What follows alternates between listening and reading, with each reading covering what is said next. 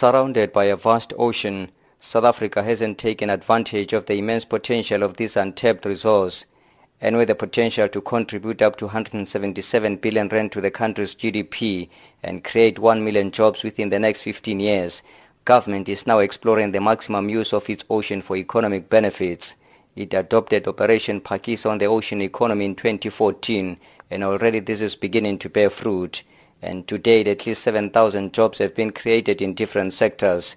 With South Africa assuming the chairmanship of the Indian Ocean region later this year until 2019, President Zuma says the country will be equal to the task. We have established Operation Phakisa, which identified the blue economy, that there is a massive economy in the ocean. I think we are going to be very innovative. We are going to learn from other countries that have chaired this, and I would imagine there is nothing that stops us to use the same kind of talent that we have used in establishing Operation Phakisa. Now, as South Africa, we'll use that kind of advantage and knowledge to expand the activities in the ocean economy.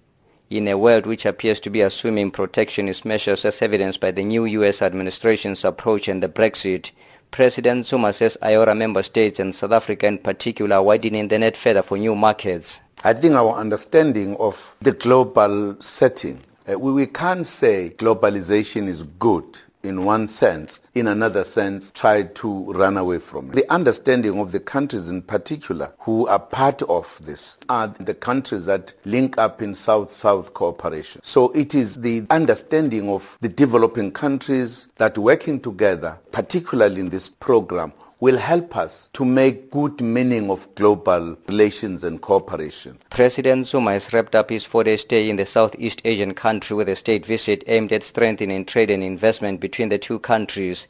The two-way trade is close to 40 billion rand with South Africa exporting iron ore, aluminium and mechanical appliances amongst others.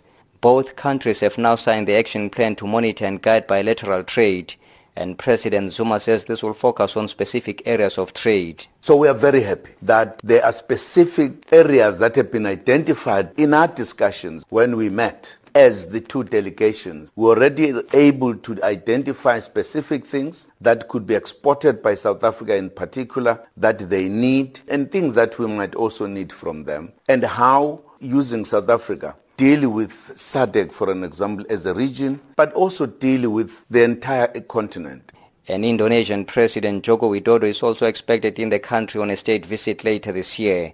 I am Tebo Mokobo, Jakarta in Indonesia.